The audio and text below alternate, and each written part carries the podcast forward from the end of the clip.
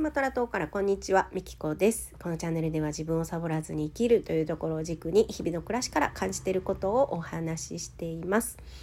はい、ということで、えー、最初のちょっとオープニング花笛にしてみました。最近ねちょっとライブ活動もできていないし、あのジングルにもねちょっと飽きてきたんで、えー、花笛をちょっと入れてみました。はい、えー、ということで今日のテーマなんですけど、今日はねちょっとレターの返信をしたいなと思います。えー、前々回かな、えー、さんかい連続で、えー、日本語のレッスンを無断欠席したっていうねお話をして、でさんかい無断で休んだら、まあ、レッスンをねもうお断りしてやらないっていうこともできる、まあそういう規約になってるんですよね。で、私的にはもうね、さんかい無断で休まれると、なんかね、どんな顔でね、会ってレッスンしたらいいのかなっていうね、なんか、うん、それがわからないというか、うん、これ継続してやるのは難しいなっていうのが私の気持ちで、で、まあ運営にね、それを言ったら、まあなんでみたいな。あの来なくてもお金もらえるよみたいないやいや違うんだけどなって思って、でまあ念のために旦那にも聞いたら、あの旦那もね何が問題みたいな、お金もらえんやろ、休んでもらえんやろ、そんなんええんちゃうのみたいなねそっかそういう考えもあるのかって言ってね、でなんか皆さんの意見もね聞いてみたいなと思って、で、あのー、本当それぞれね意見ってあると思うんですよ。で、さっきも言ったけど私はあもう無理ってなったんですよね。でも何が問題っていう人もいるわけですよ。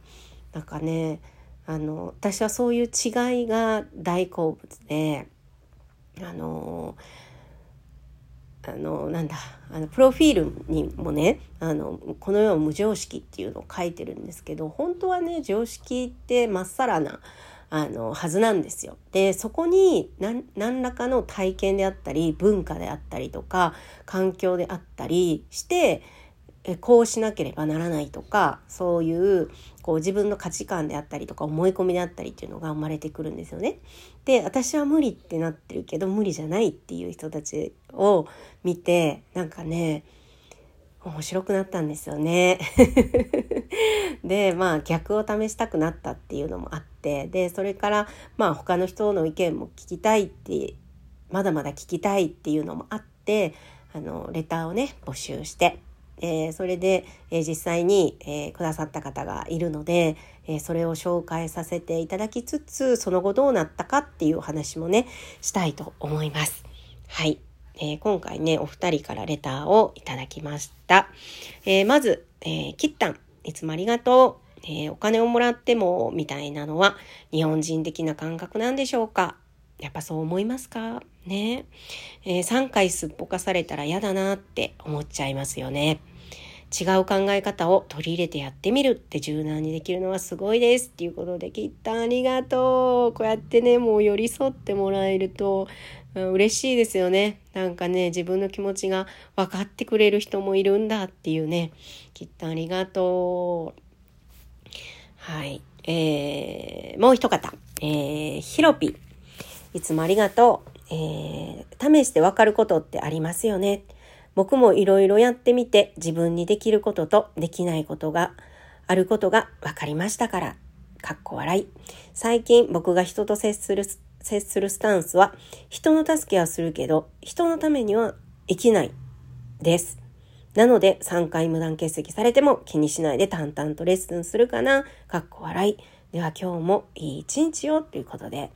ヒロピーありがとうね。ヒロピーのね、この人の助けはするけど、人のためには生きない、えー、っていうのがね、こうズドンと私の胸にね、突き刺さりました。で、あのー、人のためには生きない。そう、私もしかしたらね、ブレてたかなっていうかね、こう自分の軸っていうのが、あのー、あるはずなのに、他人に寄り添いすぎてた部分があるんじゃないかなっていうのをね、はっと気づかせて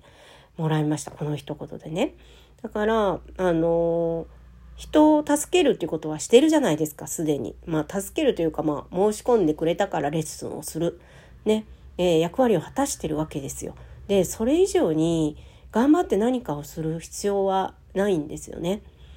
うん、なんかね、そこの部分に気づかせてもらってハッとしました。いいんだな、淡々とやっても。だって